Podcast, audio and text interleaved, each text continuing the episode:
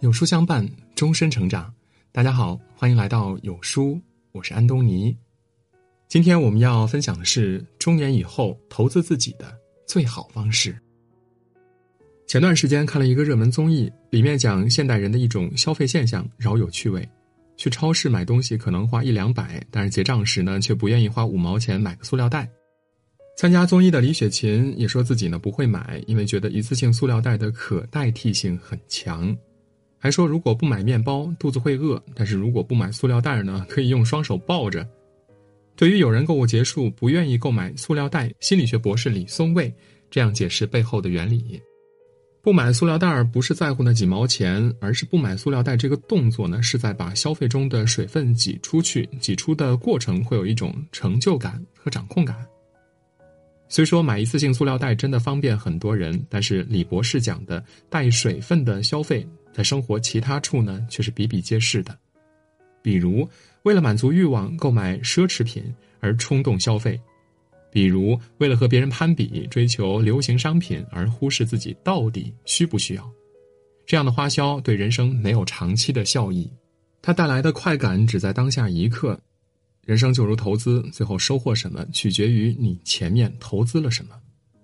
中年以后，金钱和精力都格外珍惜，更应该高效合理的安排，把眼光放长远，做真正有价值的事儿，这才是有智慧的人生。有这样一个视频：人生最后十年你要怎么过？看完心有余悸，因为运动，人生最后十年有着天上和地下的差别。运动决定一个人清晨是穿上鞋轻松的开启一天，还是小心翼翼的从病床上起身。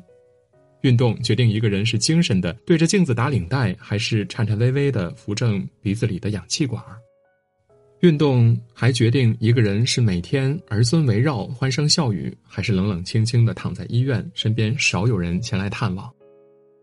人生越往后走，运动在一个人身上的影响就会被放得越大。有规律运动量的人呢，身体机能会明显优于同龄人。五十多岁的中年女性不靠任何帮助完成横跨马六甲海峡的挑战，你能想象到吗？刘叶林今年五十四岁，周围人这个年纪呢，不是疲于工作，就是要忙于照顾家庭，身体也会因常年劳累，大大小小的毛病早已见怪不怪了。但他呢，却能完成一个又一个对身体来说超强度的挑战，身体健康程度完全可以和年轻人媲美。其中最关键的因素呢，就是长期游泳。这份对身体的长期投资，回报给刘叶林的远比想象的多得多。人到中年，生活环境面临着随时动荡的风险，才发现身体健康呢是所有一切的前提。投资什么都不如投资自己的身体。如果把你拥有的所有资产一一罗列，你仅有的两样不动产就是健康的身体，还有头脑中的学识。除此之外呢，都可以说是暂时被你拥有。金钱也好，名誉也罢，存在太多变数了。唯一不欺骗你的，就是你自己的身体。很多人想变得自律，但是列下计划呢，总是三天打鱼两天晒网，既羡慕别人的自制力，又痛恨自己无法坚持下去。其实呢，自律没有那么难，自律应该是很轻松的。最关键的一点呢，是要知道自己真心想要的是什么。当你为了回应内心的声音而投入精力时，你会自然而然养成习惯并变得自律。杰克·威林克曾在海豹突击队服役了二十年之后，因为超强实力，有段时间西海岸所有海豹突击队都由他负责训练。这种特殊经历呢，让他自然而然形成了某种习惯。退伍之后的杰克·威林克某次去朋友家做客，还在朋友家睡了一个晚上。早晨八点，朋友准备喊他起床时，才发现杰克·威林克已经起床读了四个小时的书了。杰克·威林克自己解释，因为之前在突击队的经历，内心习惯对周围环境保持高度警惕，而坚持早起会有种所有事态掌握在自己手里的感觉。于是，为了内心的这份安心。养成了早起的习惯。习惯养成后呢，生活状态自然就会自律起来。如果能和每一个自律的人聊聊天，你会发现他们都有一些好习惯。乔布斯说过，在人生的前三十年中，你培养了习惯，在生命的后三十年，习惯塑造了你。生命是一场单程票，路上你积累什么样的习惯，最后就会到达什么样的终点。人到中年，想要变得自律，需要你有好的睡眠习惯，早睡早起；需要你有好的学习习惯，每天晚上读几页好书；需要你有好的做事习惯，今日事今日毕。自律的路往往有好习惯铺成，把时间花在培养自己的身上，这才是聪明的人生。思想家歌德说：“无论是国王还是农夫，家庭和睦是最幸福的。”前段时间，郭晶晶因为穿着低调参加名媛聚会，被众多网友称赞。不管是她的为人，还是家庭经营，在豪门里面算是一股清流。不仅是她，霍启刚作为郭晶晶的丈夫，也一直在践行把家庭放在首位的原则。郭晶晶生产之后呢，霍启刚即使工作再忙，也会抽空往家里跑，给妻女做饭。如果碰到晚上有应酬，中间有一个小时的时间，他也会回趟家看看孩子，然后再接着出去。自从退役后呢，郭晶晶把大部分的精力投入了家庭。霍启刚没有把这一切当做理所应当，他心疼妻子，所以一有时间呢就回家做家务、陪孩子，和妻子共同分担，对孩子呢言传身教。他会陪着妻子，带着孩子，在周末去农村稻田插秧，让孩子体验每一粒粮食来之不易。他会在晶晶前去东京奥运会做评委时，把家庭这个大后方照顾好。因为给家庭投资了足够多的精力和时间，一家人总是和和美美的。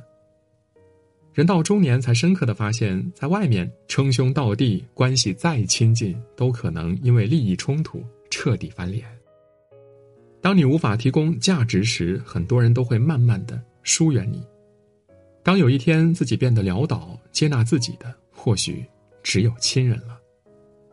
人这一辈子一定要知道，生命中哪些人才是最重要的，把时间花在这些人身上，才是最不会后悔的投资。两个人经过同样的教育，二十年后却走出了不同的结果。这期间的每一个选择，都跟个人的眼界有着千丝万缕的关系。曾国藩提倡通过读书拓宽眼界，他曾说：“人之气质由于天生很难改变，唯读书则可以变其气质。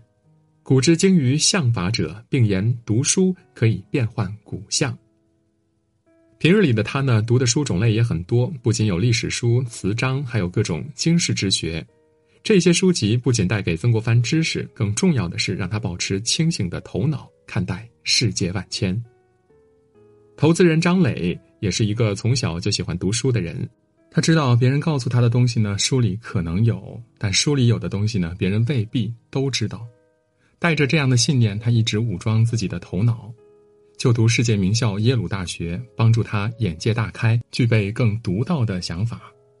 二零零五年，腾讯上市一年多，张磊就觉察腾讯的未来会非常宽广，于是毫不犹豫地投资其中。二零一零年，京东的刘强东四处筹资，很多人并不看好，但是张磊呢慧眼识珠，一次性向京东投资三亿美元。培根说过：“读史使人明智，读诗使人聪慧，学习数学使人精密，物理学使人深刻，伦理学使人高尚，逻辑修辞使人善变。”中年以后，如果你仍想在未来活出一番风采，一定不要忘记投资自己的头脑。决定一个人超过其他人的关键因素，一定是脑海中高于其他人的眼界。眼界不同，想问题的思路不同，做出的选择不同，最后的结局就会不同。随着年龄变大，身外之物都会贬值，但是一个人的脑子里的见解反而会越来越有价值。人到中年，少做无用功。每周定期投资身体，收获无价健康；每日坚持投资习惯，收获自律生活；一心一意投资家庭，收获可贵亲情；长期不移投资头脑，收获独到眼界。把自己的资源用到该用的地方，减少人生的水分，这才是聪明的人生。点亮再看吧，和朋友们共勉。